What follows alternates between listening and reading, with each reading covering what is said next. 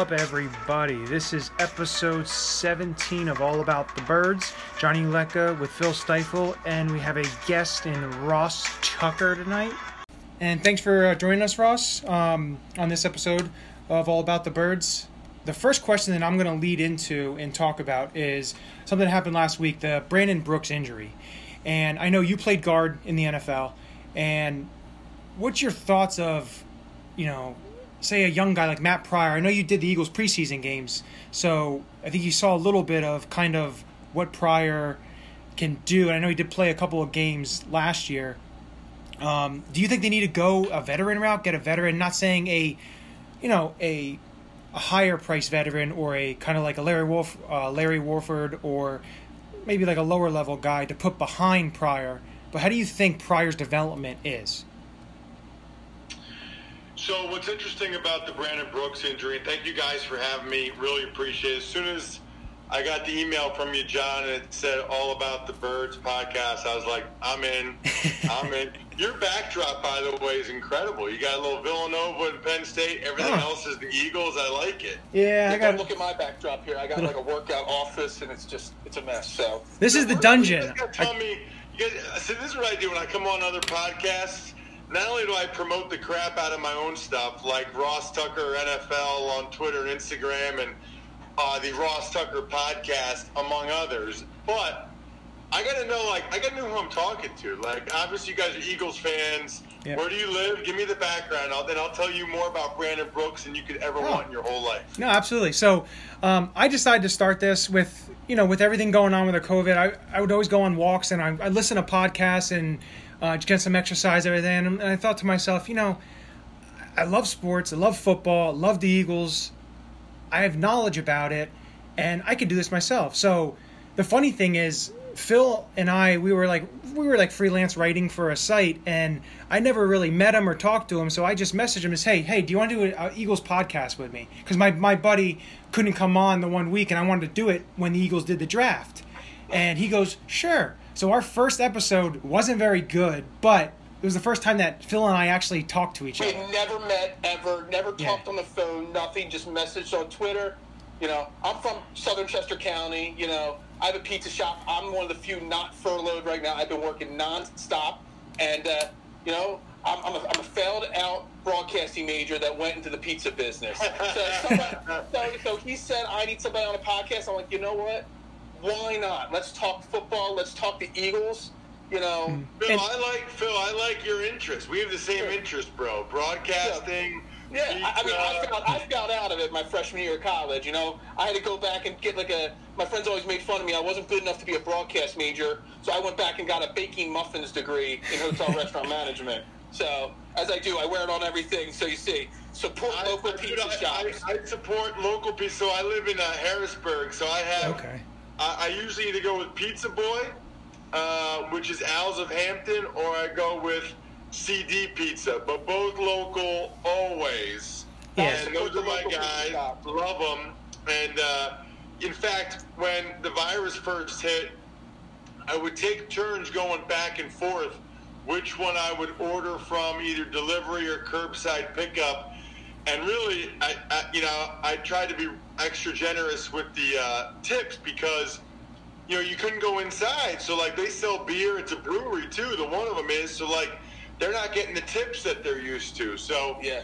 Anyway, what My, my, my, my the tip there? staff, my staff is making more money from the tips from everybody like you being so generous than they are from what I'm paying them. Some nights they're making 10 12 13 dollars an hour in tips just running out to the car. So every I'm sure your guys out there appreciate it so so much because I know I appreciate my town and how much they've, you know, been outpouring Yeah. of, you know, support to us and all. And and for All me, right, so so Phil, so Phil, what town are you in? Like what school Kenneth, district? Uh, Kennett Square. Do you know the Kennett Square Unionville area? Yeah, yeah, yeah. Okay. Just out, And just out the West Chester. Right. So I'm me. I'm in Lehigh Valley. I'm in a. It's called Emmaus. So it's right out, right by I'm Allentown. Very familiar, John. Very Okay. familiar. All right, So um, I'm from Wyomissing. Okay. And when I was like in sixth and seventh grade, maybe eighth grade, Wyomissing used to play Emmaus actually. And I used to go to those games. Emmaus was like we were a little single A school and Emmaus was the big 4A school that we would play so we could get all the PowerPoints. Yeah, and I I Um, I graduated the year before Kevin White graduated, who went to the Bears and went to West Virginia, and um, the White brothers. They're all you know. Ka- Kyzir plays for the Chargers now, and you know I just that's I, I grew up here. I, w- I was um, I, I live here now in in Emmaus on Main Street, everything, but I'm a- it. I like it. All right. So anyway, so Yeah. I just wanted to get a little bit of background. No, that's fine. Here- here's I love it. That, that's the most any guest in our 17 episodes has cared about us. I love it. You know, Yeah. that's great. Yeah, I mean, I mean, listen, I'm happy to talk Eagles, whatever, but like, I want to know you guys, right? Like, you guys are Eagles fans, you're diehards. I love it. So here's the deal with the Brandon Brooks thing, and you brought on the right guy to talk about it. It creates a number of issues, right? So, number one issue is he was probably the best player on the team last year. Uh, I thought he was the best guard in football. I think it's ridiculous that he was able to play that well at 340 pounds, coming off a torn Achilles in mid-January. I mean, that's that's insane. And then he goes out and plays that well, absolutely incredible. And so there's a couple issues. Number one, you now have two starting positions that are question marks, right? Mm-hmm. Right guard and left tackle are relative question marks. That doesn't mean, let's say, Matt Pryor, Andre Dillard won't come out and be awesome. I hope they are. But for right now, they're question marks. You got to be honest about it. And not only that, this is the strength of the team. I mean, the best position on the team last year was the offensive line. It's the best position group. So now you're going from last year, where it was the best position on the team, to now you have not only question marks at two starting positions, but now depth is a real issue, right? Because if Brooks is playing, you have Pryor as a guy that can back up at both guards, maybe even back up at both tackles. You still have a guy I like in Mailata. I'm not giving up on Mailata at all. So you still have those guys. But now if Pryor's the starter, now you kind of have depth issues. And you got, it depends on how they feel about guys like Sua Opeta and Nate Herbig, a couple guys that were rookies last year. And this is where the virus really hurts because they would have been able to see in OTAs and minicamp if those guys could step up their games to another level. You know, the, the biggest strides I made in my career by far were between year one and year two. Year one, I was like, oh my gosh, am I going to make the team? Like, am I doing the right thing? Year two, even though it wasn't true, in my head, I was like, I'm the baddest dude out here. I'm going to kill everybody. Like, just the difference in confidence between year one and year two changes things so much. And so they don't know if Herbig and Opeta have that. They don't know even, you know, it also gives you a little indication of like Jack Driscoll and, and Prince Wanogho, the, the rookies, and do they look like they're going to have a shot to help us this year? Or are they going to have to more or less have red shirt years? It's really messed up a lot of things, which is a long-winded way of me answering, John, that, that they have two choices. They can either go with what they've got now, and if they get a couple weeks in the training camp, there's some other veteran guys that are available that they could sign if they're like, oh man, we need somebody. yeah. Or they could sign a guy like Mike Person, who started 30 games the last couple years for the mm, Niners, started a whole year at center for the Falcons once. So I like his versatility. Started in the Super Bowl last year. I think he would come pretty cheap. And so, worst case scenario, Pryor beats him out. You've got a really experienced center guard there. And maybe Herbig plays awesome and you can cut Person. Does it? But at least you have like uh, a safety, a safety, a safety mark. Didn't didn't Person? Um, doesn't he have connections with Scangarello in San Francisco? I'm not sure if he does. I'm not sure when the timeline in Yeah, terms of. I, I, I don't know that. Um, I don't know if they overlapped in San Francisco at all, but it's certainly possible. Because I try and look at that with available free agents in terms of who they played for, in terms of what coaches are on the Eagles staff, and kind of who they've to kind of get a little bit of if some familiarity and everything. Well, that's that's a big factor. and it's one reason why I played for five teams. Is I wasn't good enough, evidently, and with all the coaching changes, to ever stay for a while with a team. But there was always coaches that liked me and liked what I brought to the table, and so when I would get cut, they would be somewhere else and they would pick me up. To your point, John. Yeah. So I, I mean, I, I take notes whenever we're doing this podcast, whenever we're interviewing, or even if we don't have a guest. I'm always writing notes. So I No, had to you follow. never know. You never know who's going to ask you after they call for two larges with pepperoni. I know. You never I'm know always who's going to say, "What do you think about the backup?" Oh, Exactly. always taking notes. I had a follow up question, but I, you're the first person I've talked to in months that has mentioned Mailata's name and said you haven't given up on him. So I'm kind of changing my question, and I'm trying to see what what what have you seen in the such a limited amount of time that you can say that uh, you know you haven't given up on him. Does he really have the potential? Again, with more more no OTAs and rookie mini camps and all that stuff to really be an active member of this roster. Yeah, that hurts. That hurts him for sure. So listen, let's go back to two years ago. He's 20 years old, playing a sport for the first time ever, and by the last preseason game, he's looking awesome. And by the way, I don't know if you guys have ever gotten close to him. Huge. He is, I mean, he is a unit. He is a specimen. And for him to have played that well in his first preseason at 20 years old, never playing the sport before, I was absolutely floored. Now, you know, he wasn't going to play that year. It's his first year ever playing the sport. And then they put him on IR late in the year. Like, he wasn't going to play over Peters or Vaitai or Lane Johnson. So I don't know why people are like, what did you want? And then last year, they still weren't sure about him, and they felt like there was a lot of value in Dillard, so they got Dillard. You know, they are an organization that feels that they always want to make sure they have good tackles because they've seen teams with bad tackles and how much that hurts them. And and Mailata early on, with them having him flip back and forth right and left tackle, that might have stunted his growth a little bit.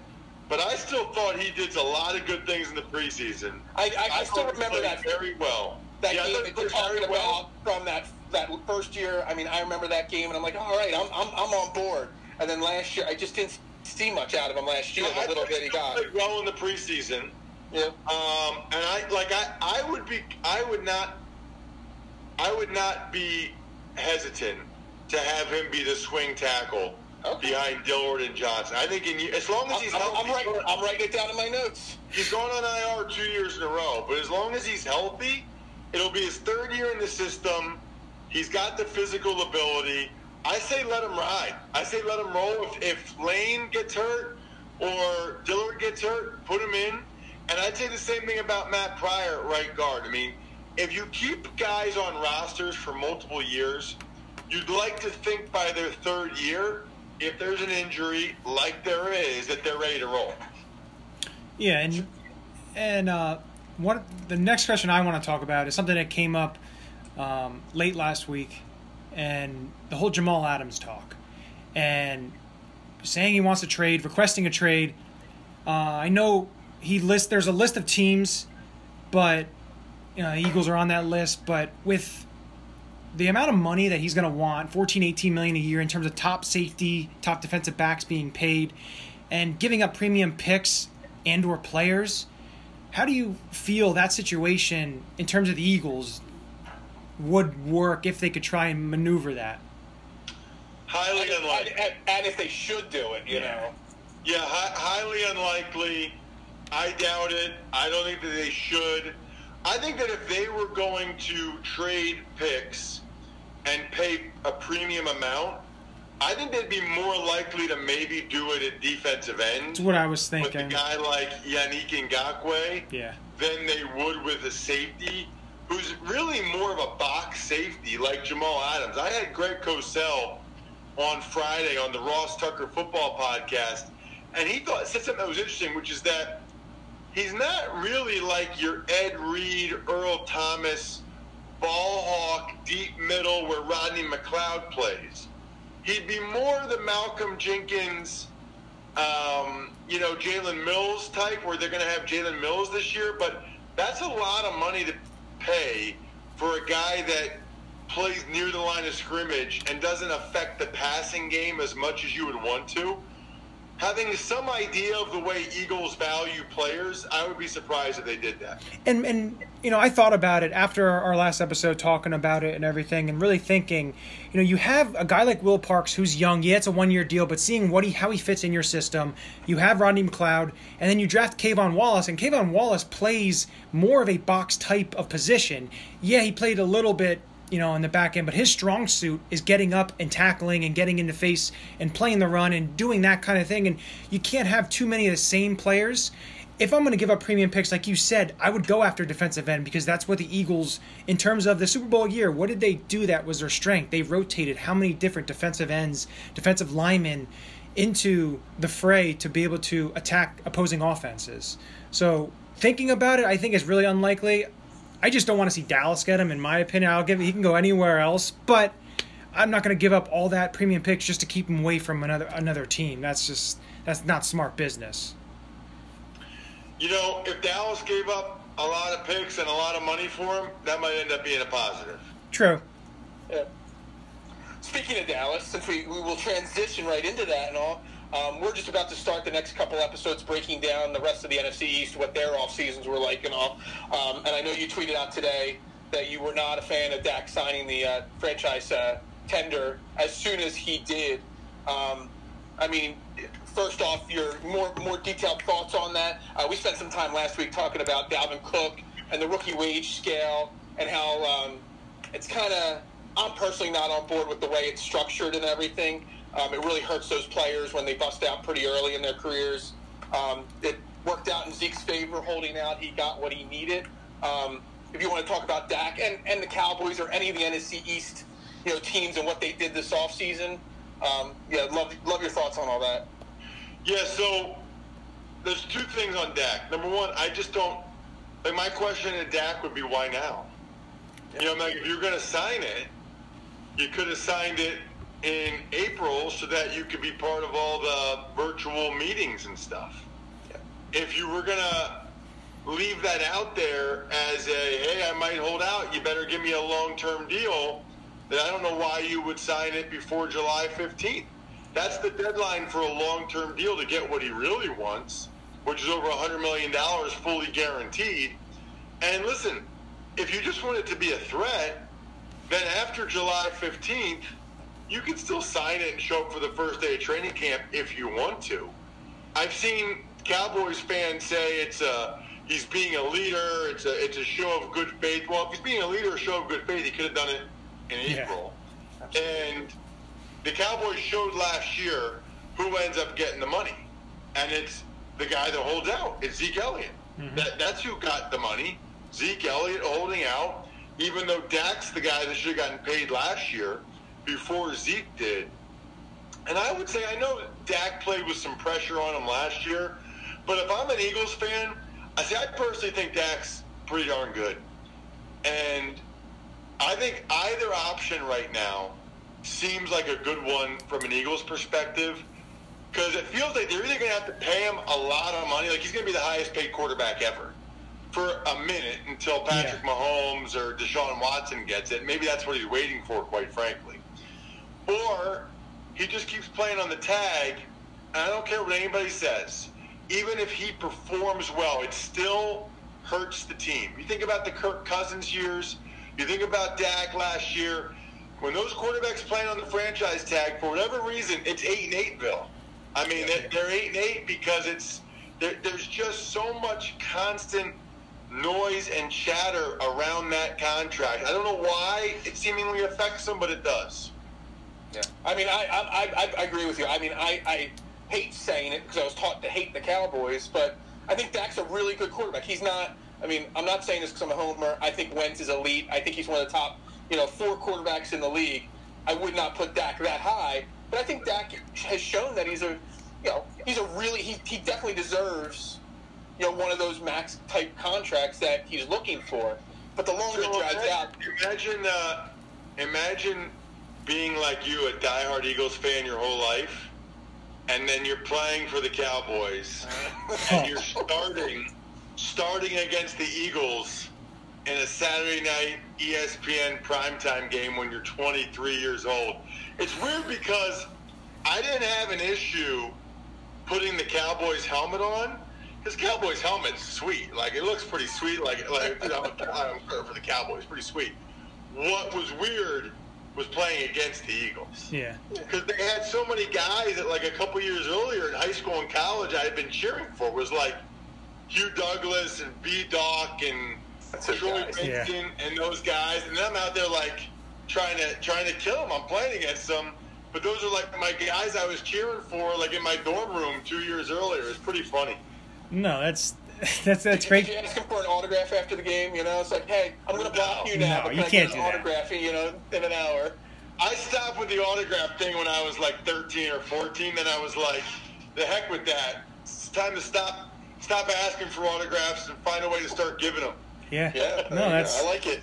But um, it's, it's funny you talk about the Cowboys and everything because I went on and I I got a picture of because I'm for um, the episode I'm piecing something together and it's a picture and it's going to be a little bit of your audio and stuff, but it's a picture of you on every team you played for and of course one's a Cowboy and then you have the Bills and the Patriots and the Redskins.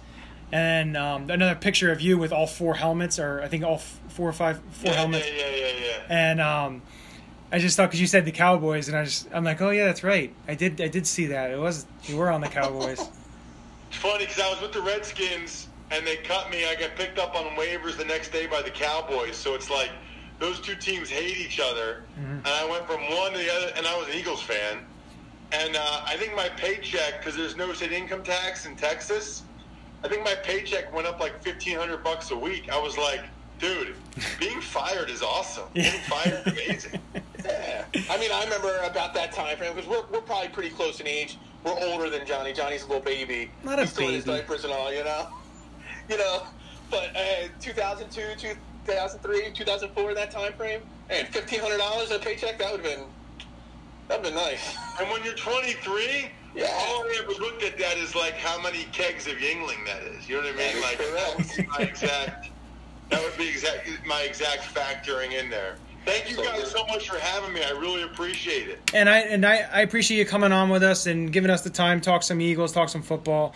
And um, you know, this will drop tomorrow at 8 a.m. And I'll put a post out, tweet out, and on Instagram as well, and I'll tag you and everything on that. And I really appreciate Ross uh, coming on. You can follow Ross at Ross Tucker NFL, and Twitter and um, on Twitter and Instagram, and then at the Ross at Ross Tucker Pod. Um, very good podcast. I listened to it a couple episodes the last couple days, and it's very insightful and awesome, man. Well, I appreciate you saying that, um, and I appreciate everybody following those accounts and checking out the podcast. Anytime, happy to come on with you guys. Go Birds!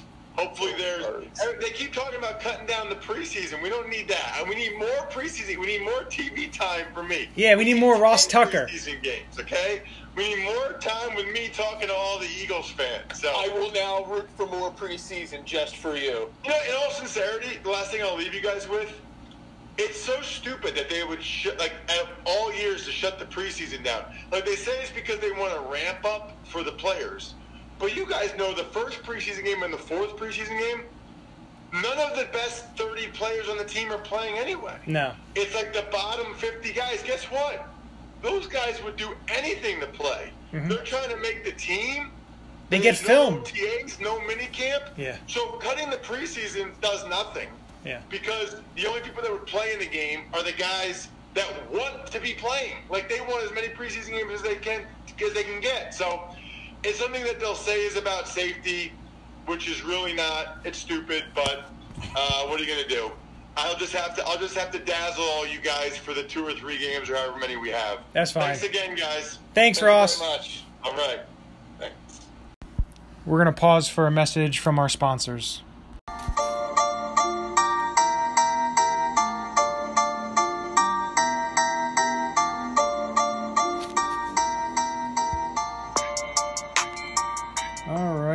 We're back here. It was great uh, talking with Ross, and we're gonna break down some uh, NFC East opponents. Um, the next couple episodes, we're going to talk about the off seasons and what the rosters look like of the other other teams in the division. And this week, it's going to be the New York Giants. We're going to talk about. Uh, Phil and I are going to discuss it. Uh, we'll go position by position. Uh, we'll talk about the offense and defense. Kind of go about uh, talking the the signings they made, the draft, and kind of see where they're where they, how they stack up to the Eagles. And first position, of course. Well, we'll start with the head coach. They got a new coach, Joe Judge, from the Patriots. You know, don't know really too much about him. The only thing I know is that he's from Belichick Belichick's tree, which isn't always the greatest thing. Yeah, that's the first thing that you think of when you think when you hear Joe Judge comes from you know New England is you know the Bill Belichick tree. He learned from Bill Belichick. Um, you know he coached the off uh, special teams and wide receivers over in, in the Patriots. Um, he's even got a little bit of defensive uh, coaching history uh, in college at Birmingham Southern. He did coach linebackers there. So I mean he's got a pretty well-rounded you know coaching you know history of what he's learned, and uh, I mean it can't be as bad as coaching the last last few years of coaching in uh, New York Giants. And when you get somebody that comes from the Patriots, they, they come from a winning way. Um, so Well, I mean, Jason we Garrett, though, is teams, I mean that's that's the one thing that all the NFC East teams did this offseason is they upgraded their coaching staff, and I think that makes a, a big difference. Yeah, uh, Jason Garrett's their offensive coordinator, so Yeah, that, Yeah. that, that kind of hurts. I mean, that, that totally changes everything. Yeah. But, but Garrett won't be calling the plays, I don't think. Oh. I've read. I believe Judge will be calling he will call a plays. play. Okay, so he'll just kind of put the philosophy in, intact and kind of change. But Kind of like with the Eagles and Yeah. uh, how uh, they're uh, doing it. but with that, starting with their quarterback position, Daniel Jones, of course, the incumbent starter. He's going to be the starter. Um, he showed some flashes last year in a couple of games, but then you know he's a young he's a, he was a young rookie, so he had his his moments. You know, the first game he started against Tampa where he looked really good, and then there's other games against the Jets and even even the Eagles game that he played, he looked okay, but looked shaky at times. But you're to get that. But and they have and they they upgraded. In my opinion, they upgraded the backup. I know Eli Manning was the so-called backup, but he was basically toast in terms of what he had left. You know, they add Colt McCoy and then they picked up Cooper Rush off of waivers. So, and Colt, Colt McCoy, man, he's, he's keeping that career going for as long as possible. hey, he's he's he's a decent backup. So you know, with that, the the quarterback room, yeah, they. I don't He's know. a good veteran to have as a backup in the ear of Colt McCoy or Yeah. in uh, Daniel Jones. Not saying Eli Manning didn't back him up well, but uh, yeah, I mean it, it, it's a smart quarterback room there, definitely. And and and thing with Jones, he has a strong arm. Actually, he kind of.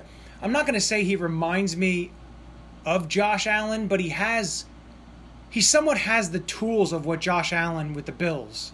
He's you know a bigger body quarterback. He has good arm strength, good arm talent, and he can he can move. Now he's not as fast, I think, as Josh Allen whatsoever. No, he but didn't have the, he didn't have the rushing yards. I got his stats page up right here.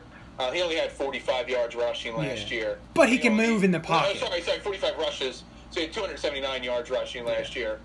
Um, but yeah, I, I mean, I brought up when I was doing the research for this, and you know, he started 12 games. He played in 13 because he came in late in that one game, right when they benched Eli.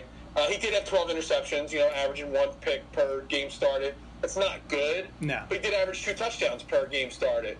Um, the one thing though that jumped out on uh, Pro Football Reference was that he was able to lead in his rookie year. He did have Saquon Barkley, but outside of that, I mean, it was a pretty, you know, mediocre team, terrible offensive line. He did lead two game-winning drives. Yeah. And for a rookie quarterback, not coming from a major college program, uh, that that's a that, that that's that says something about what the makeup of the kid is. And he, he's not he's not going to have the, the quick progression of a Dak Prescott or a Carson Wentz, you know, in growing into like a star quarterback.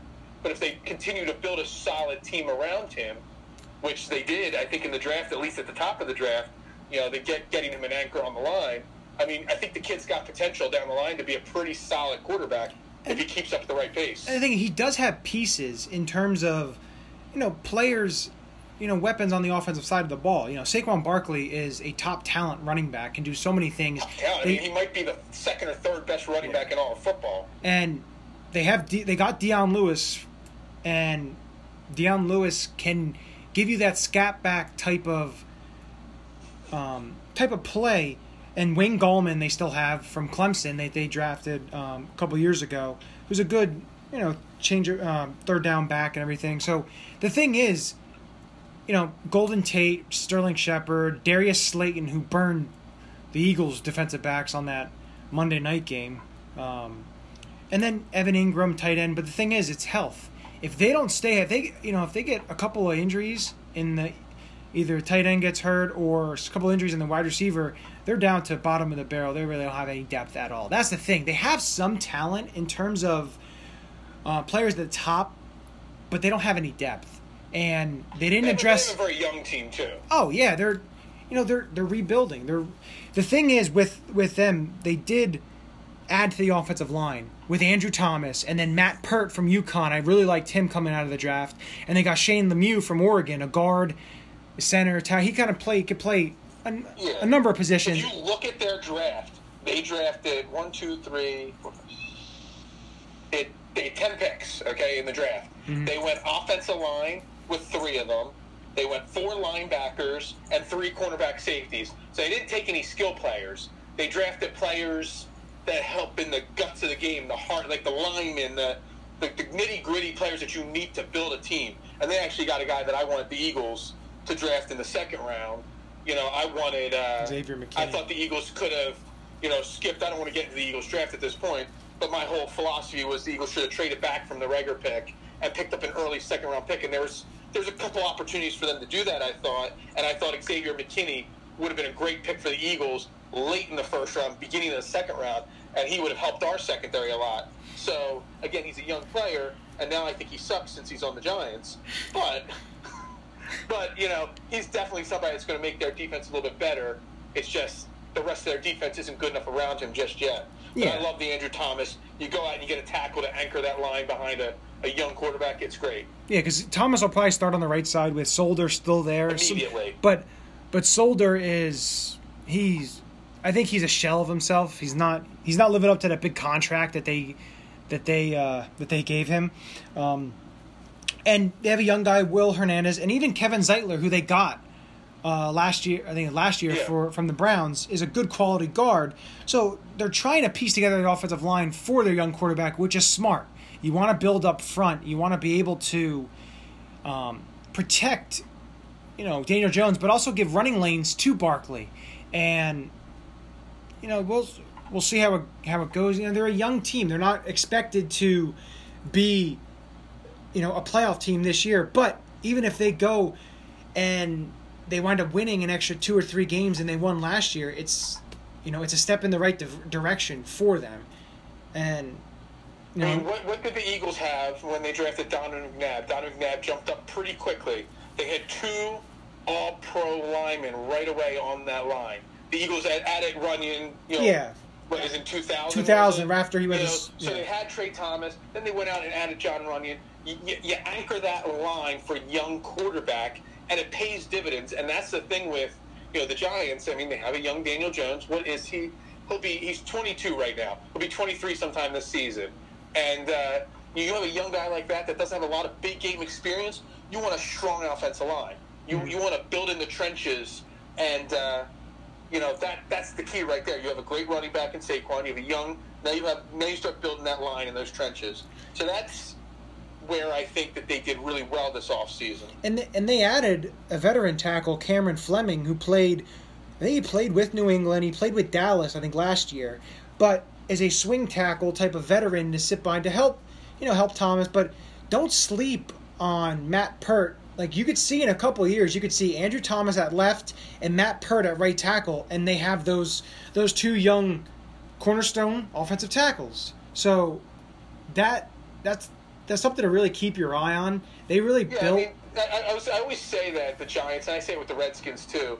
They they do the typical Giants thing. Gettleman does the typical thing and reaches or grabs the wrong player, or you know, you need a tackle, so let's go draft a, a punt returner, you know, instead, you know, and he actually did the right thing this offseason in the draft and with things of building the team around their quarterback, which is disappointing as an Eagles fan, but Yeah, but as I said, I don't expect them to make a huge jump, but they're gonna they're gonna win a few more I mean, games. What was their final record last year? Uh, four, four and twelve, or I didn't actually bring up their record from last year. I think it was. but uh. I can I- definitely see them. You know, yeah, they were four and twelve last year. Yeah, that's right. So I mean, can they be better than four and twelve? I mean, I'm not sure, but I think they'll be a more competitive four and twelve, yeah. a more dangerous four and twelve. They might be a five and eleven team, something like that. But they're gonna they're gonna fight harder. They're gonna play harder. Having a, a, a having a Bill Belichick trained coach, they're going to be more disciplined of a team probably, uh, outside of rookie type mistakes and stuff like that. So it'll, it'll be interesting to see with them.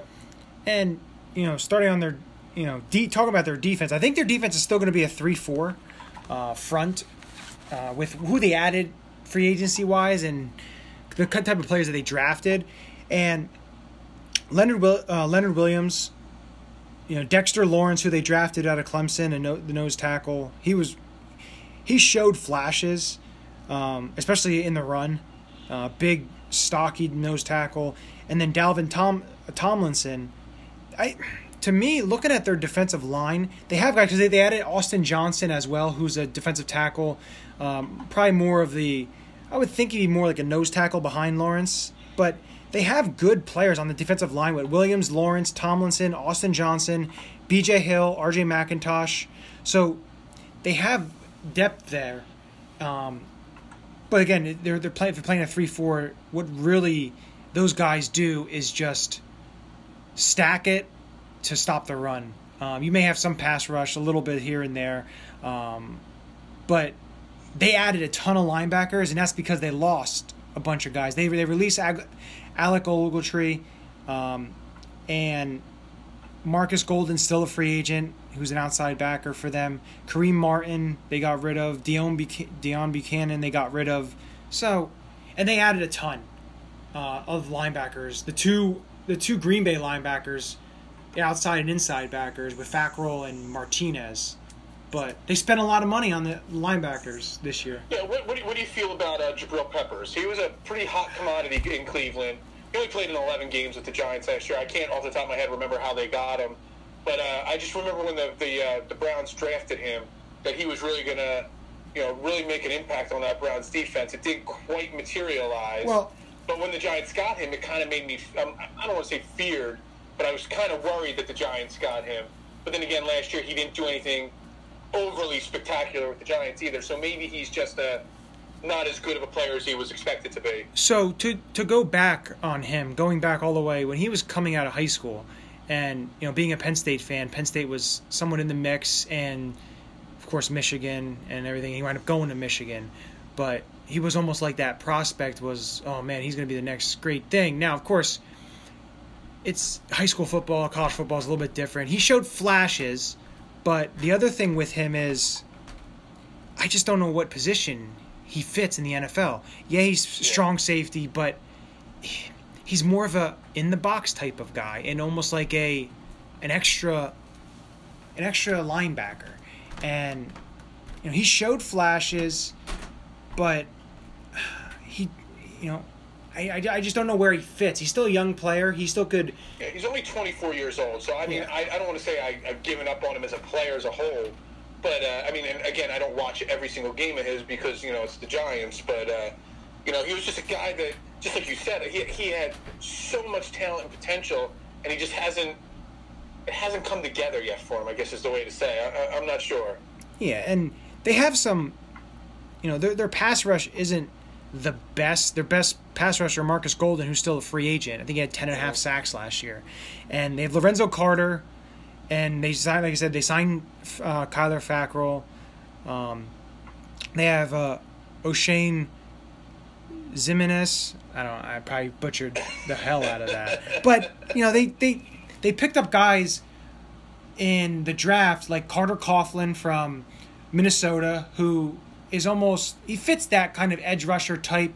Cam Brown from Penn State, which you know I watch a lot of Penn State, being a Penn State fan, so I know a lot. You know he's six foot five, two thirty two, two thirty three, and he fits kind of he kind of play a couple of things, but I could see him playing outside, you know, rushing a little bit. But I also could see him on the inside uh, in the three four, and they also got T.J. Brunson, who's an inside linebacker from I think South Carolina, and then Tae Crowder, who's a linebacker out of Georgia.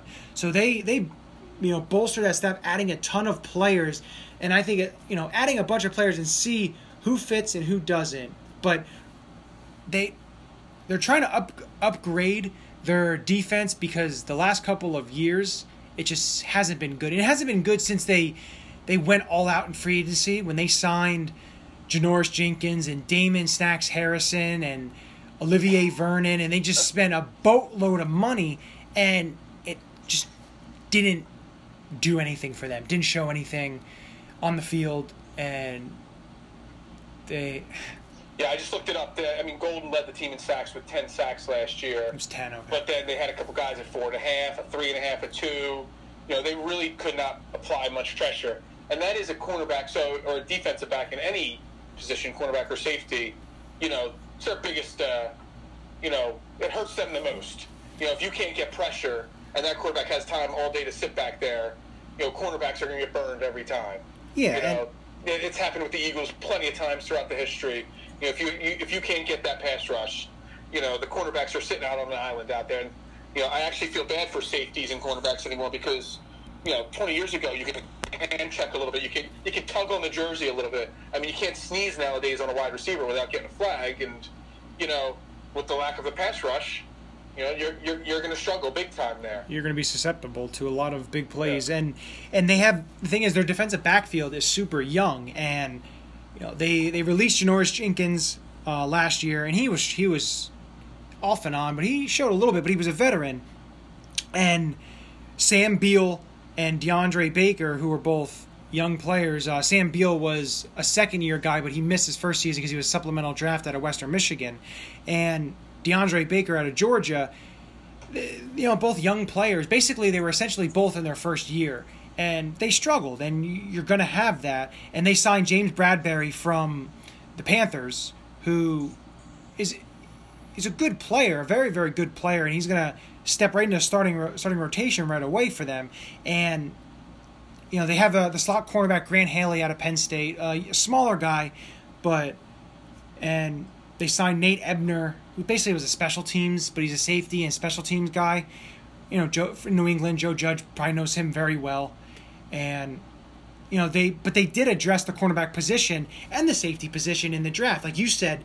Xavier McKinney they get out of Alabama, but the thing is with with McKinney, because there's they're starting safeties, uh, Jabril Jabril Peppers, and then they had Antoine Bethea, but he's no longer on On the the team. Giants page right now, Julian Love is listed as the starting free safety with McKinney as his backup. Yeah, Julian can Love, I think out of uh, out of Notre Dame, I think if Yeah, I'm. I can see that flopping though. I can see McKinney winning that. I mean, Oh, at least absolutely. in a normal off season, you know, with plenty of camps and rookie OTAs and stuff.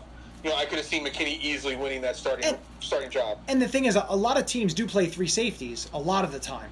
They play them a lot. Like it's not like almost like safety. You almost have three starters essentially. And they drafted a corner in the fourth round, Darnay Holmes from UCLA, who I like that pick as as a cornerback. I feel like he's a very very physical corner, up in your face. Um, but I think Someone from Chip Kelly's team got drafted. yeah. He probably wanted to really get get the hell out of there. Um, and then they drafted another guy who I saw. I think he was at the Tropical Bowl, one of the you know the All Star games. Chris Williamson out of Minnesota, who I really liked. Uh, you know, watching his practice film and watching his game tape, uh, I thought that he's very. I think he could be a very, very good special teamer. And of course, when you start drafting later in the draft, you're drafting for some special teams guys, especially with their defensive backfield.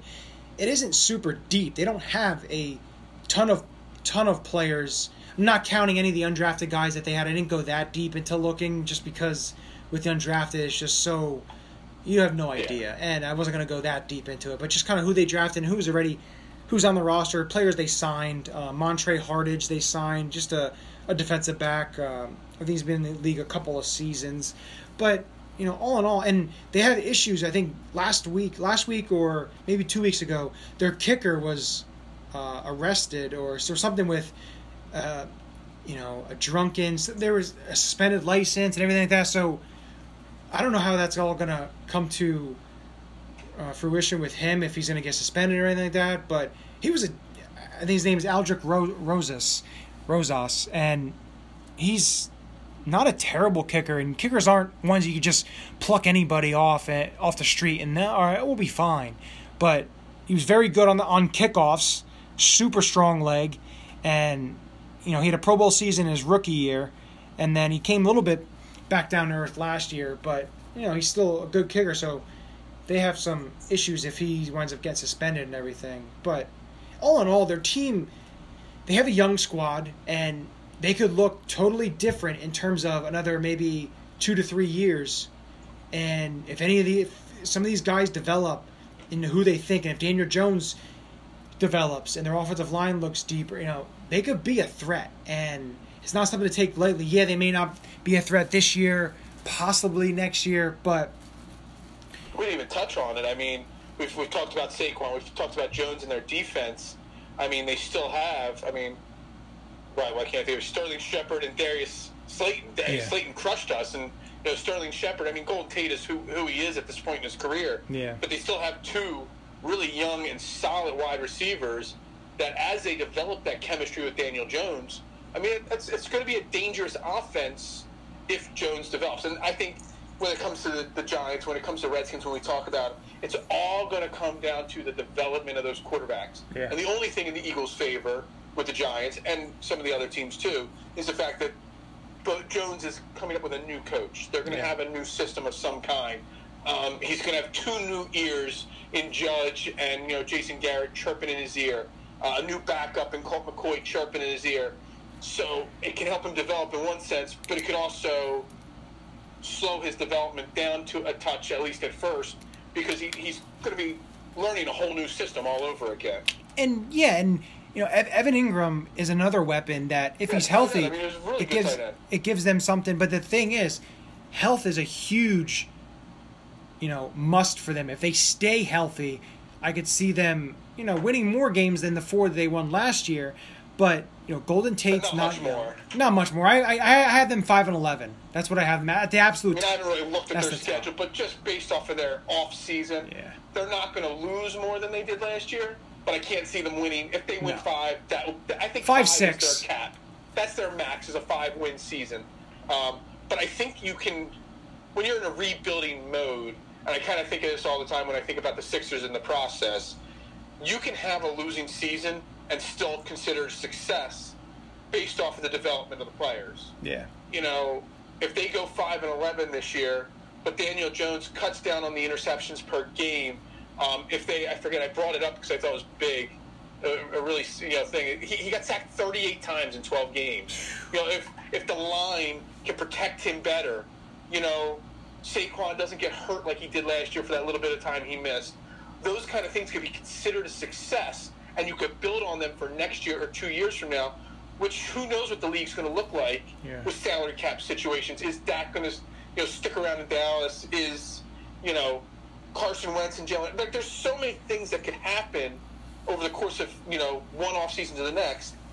That uh, yeah, if, if they you could have a successful season by just winning four games. The thing that the big thing with the Giants are, you know, in the next couple of years, if Daniel Jones keeps showing out, you know, showing up what he's doing, and Saquon, you know, those two are gonna gonna get massive, massive deals. And the thing is, if what they're getting now, like with uh, Dax, Yeah. you know, fighting for what Daniel Jones will get. He'll be getting 50, 60 million dollars a year in two years. It's insane. But but the thing is, you think about it. If the Giants keep losing and they're not putting together winning seasons, a player like Barkley is he gonna even if he's offered a ton of money, is he gonna stay with the Giants even if they're losing? That's another thing that you get to a point where you never know. I mean, they they they they're gonna have It's hard to say. I mean, a running back wants to maximize his value as quickly as he can. The Giants will be able to give him that maximum value They- right away. So in a running back position, I think he probably stays at least through a second deal. But a quarterback or Darius Slay as a wide receiver, um, I think they're more likely because their careers can last on average longer than a running If- back's does. So I, I could see them maybe, you know, moving on when the time comes. But Saquon's going to want that big deal as soon as he can get it. they've got to have one of the youngest rosters because they have so many young players, and if if if a you know even a handful of these guys become quality players, and everything they're gonna be down the road in a couple of years. They're gonna be a team to keep an eye on. They're you know they haven't been they really haven't been much since. Phew, what was it when? Uh, because Eli Manning has struggled the last couple of seasons, even when they had Beckham. I know they made that one playoff, but you know they just they haven't really showed you much of anything. They've kind of been I'm not gonna say they've been a laughing stock, but they've kind of been a okay. They're the Giants. They're just gonna all right. That, those are two easy wins, you know, like that. But you know, The Giants were stuck with Eli. They couldn't really get rid of him because of his contract, but yet he wasn't ready to retire, and he did bring them two Super Bowls. So they kind of had to ride it out as long as they could with Eli. Just, I mean, out of respect almost to an extent. and they got two Super Bowls out of it, so Yeah. it's I mean, I, I would have four bad losing seasons if I can get a second Super Bowl. You know. Yeah, that's exactly. But you know, with with the Giants, like I said, for me, they're you know they're a young team. I don't think they're a big threat. Could they maybe give you a little bit of a run, you know, a little run for your money in terms of they're not going to be a, a pushover. I don't think that unless injuries happen and they have a bunch. Like I said, they don't have a ton of depth. So if injuries happen, yeah, they could be, you know, an easy game. But I still think that they're going to be, a, especially when you have Saquon Barkley back there. If Daniel Jones improves a little bit, but even even, but even that, you know, you have with Slayton and Shepard, and if Engram's healthy, and you have Saquon Barkley and Dion Lewis, I think they're going to still pose a threat offensively. The defense, on the other hand, may be a little bit, you know, struggling if they don't, you know, with all the young young players they have and to me, I think I think I think the Eagles get two wins against them this year, but was just bringing I- it up. They play on week seven. On uh, is that Sunday night? It's, a, it's an eight twenty game. Hold yeah, it's me see probably a. Sunday night.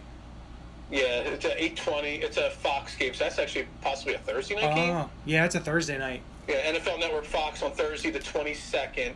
It's week seven, and then we go to the Cowboys the next week. Then we have our we have our bye, then the Cowboys, and then we play them again on the fifteenth at one o'clock.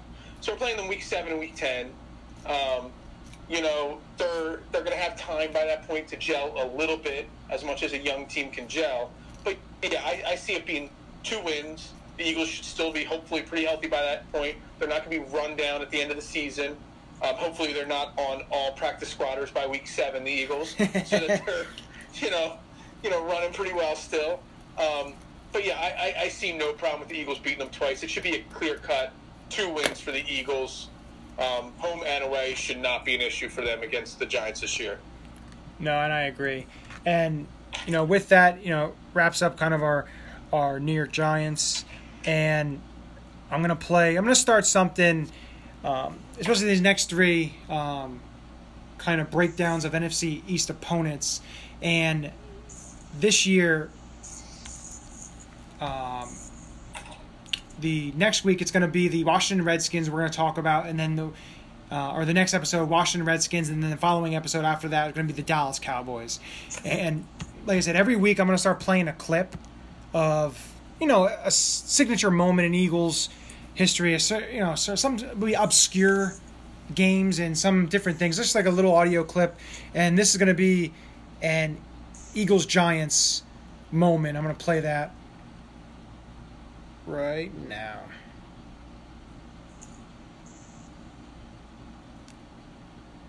Goal to go.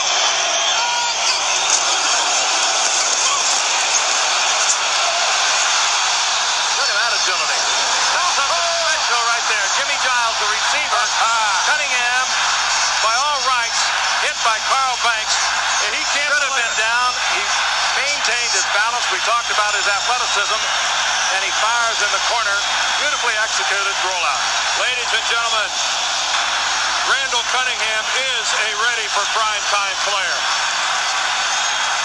This guy has not been seen by many national audiences before, but I think you're starting to get the drift as to what kind of football player plays here in Philadelphia. So, you know, that was Who, who are the announcers on that? I don't know. I didn't look and see. I think I think it was that the color guy that said towards the end there because at first it was hard to hear the uh, the play-by-play guy because the crowd was so loud at the moment. But then after the touchdown was scored, uh, the guy saying, "Well, most people don't know Randall. This is who he is." I remember that play vividly from my childhood. Huge play, showed his athleticism massively. Yeah, and I think that was the first time like a lot of people saw him uh, prime time and kind of you know saw his you athleticism, to saw his. for the listeners so they know, you know, what you what because they can't see what you were just playing, just see it now. So what I just played was the basically Randall rolling out, Carl Banks coming, hitting him in the legs, and Randall puts his arm his arm down, braces himself, steps back up, and throws the touchdown to Jimmy Giles in the end zone. When was it from? I don't know what year is it. Eighty seven. Uh, you're the one that picked the clip. I thought you were prepared with your clip. You got, you got, you, we- got people listening, you got to be able to set these clips up, Johnny. Hey, you you're the one who said, "Oh, I remember, I remember I that." do So remember it, but I'm just trying to call you out. That's all. hey, I just got the clip. I thought, hey, Shows always break down towards the end when we have to make fun of Johnny. Jeff's not here to help me make fun of you, you know? yeah, well, I'm sorry. Jeff's a slacker. I'm the dedicated one. I go away, I still pull pull together, you know? Jeff, you know, he goes on a thing and disappears. Hey, I, w- I, I went to the beach and I did I did the podcast. That's From the beach, so- Dedication. So don't don't don't give me that that I'm not dedicated to. Oh, I didn't give it to you. So anyway, we, we obviously want to thank Ross Tucker and all. Oh, absolutely. But, uh, while I was talking to him, I was going through some new tweets that he was tweeting out just later tonight. And uh, for those that don't know, Ross Tucker is a very large man. Uh, I mean, nowadays he's 6'4", he still weighs in at 260 and all. And he interviewed the number one ranked high school offensive lineman in the country. Nolan Rucci, right? What's that? Nolan Rucci. Yeah. Did you see the picture that Yeah. he took next to the kid when he was 15 years old? And he makes Ross Tucker look like a baby. He is at 15. He's bigger than most NFL linemen right now. He's it's from- insane to see the picture. So you guys definitely got to check out this post on his page. It's uh, it was posted actually this morning, 8:35 uh, this morning. I mean, it's he's So quite comical looking next. so no, just a quick backstory. Nolan Rucci, six foot eight, two ninety five. He's from uh, he's in high school. his high school is Warwick. He's the class this year, so he's gonna. I know Penn State because his I think his dad played at Penn State. Todd, I think his name was Todd Rucci. I think his dad. I think it was his dad. Um, he's from Lititz, Pennsylvania, and from Warwick, and he's the number four offensive tackle in the country, number fifteen national player, and the f- number one overall player in Pennsylvania. Okay, that's. I, I just saw number one on the tweet. Maybe you just meant in Pennsylvania, but yeah. So right now, a lot of experts have him going to Penn State with Wisconsin and Clemson trailing behind, but he's got offers from absolutely He's everywhere. already being considered a first round pick when he gets into the draft. That's mm-hmm. that's how talented this kid is. Yeah. I couldn't imagine being that talented at that young of an age, but also that big. So hey, hopefully he joins Penn State, but you know. Yeah, I know. Hopefully- you, you'd appreciate that. But for me, is you know, I as a fan, I'd like him to join Penn State. But for me, join an institution that's going to get him the best education and that's going to help him for the future. And that's Yeah. and you, and you can't be upset. And I, I get people that. And this is going a little off topic, but just something I like to, I want to say because I see it a lot is when a, a player that, a high school player, now take in mind these kids are 17 and 18 years old and they pick their college destination. Yet people saying, oh, why didn't you pick this one? The thing is it's their personal choice. It's what they want to do in their life. They have to make they're making a life decision and say hey it doesn't work out and they wind up transferring or doing something like that. It's the it's the meaning of life. We all go through life decisions and for them to knock a player because they didn't choose the school that they cheer for is the biggest this to me that that bothers me the most. Yeah i would love for you know a top high school recruit to play for the team i root for. But if they go and play for another team and they wind up you know, learning something that, you know, a player they're playing with or a coach that they're there that, they, you know, to help them in, for the future to when they're not in football and in life itself, to me that that goes beyond playing the game of football. It's about life and it's about you know getting an I I- education. I, transferred schools because I, I, I, you know, when you're making that decision at that age, and it's really tough for the athletes because Yeah. they have all these people begging them and throwing them scholarships and everything else at them, and you know, there's a lot of pressure on them. But just for the average kids that go to college, it's tough when you're 17 you have to make that decision. You can't let your parents make that decision for you. Yeah. But on the flip side, even as a kid that doesn't have sports, you still have some pressure from your kid, your your parents on where to go. And I mean, where I originally wanted to go to where I went my freshman year. So I, I was originally going to go to Newman.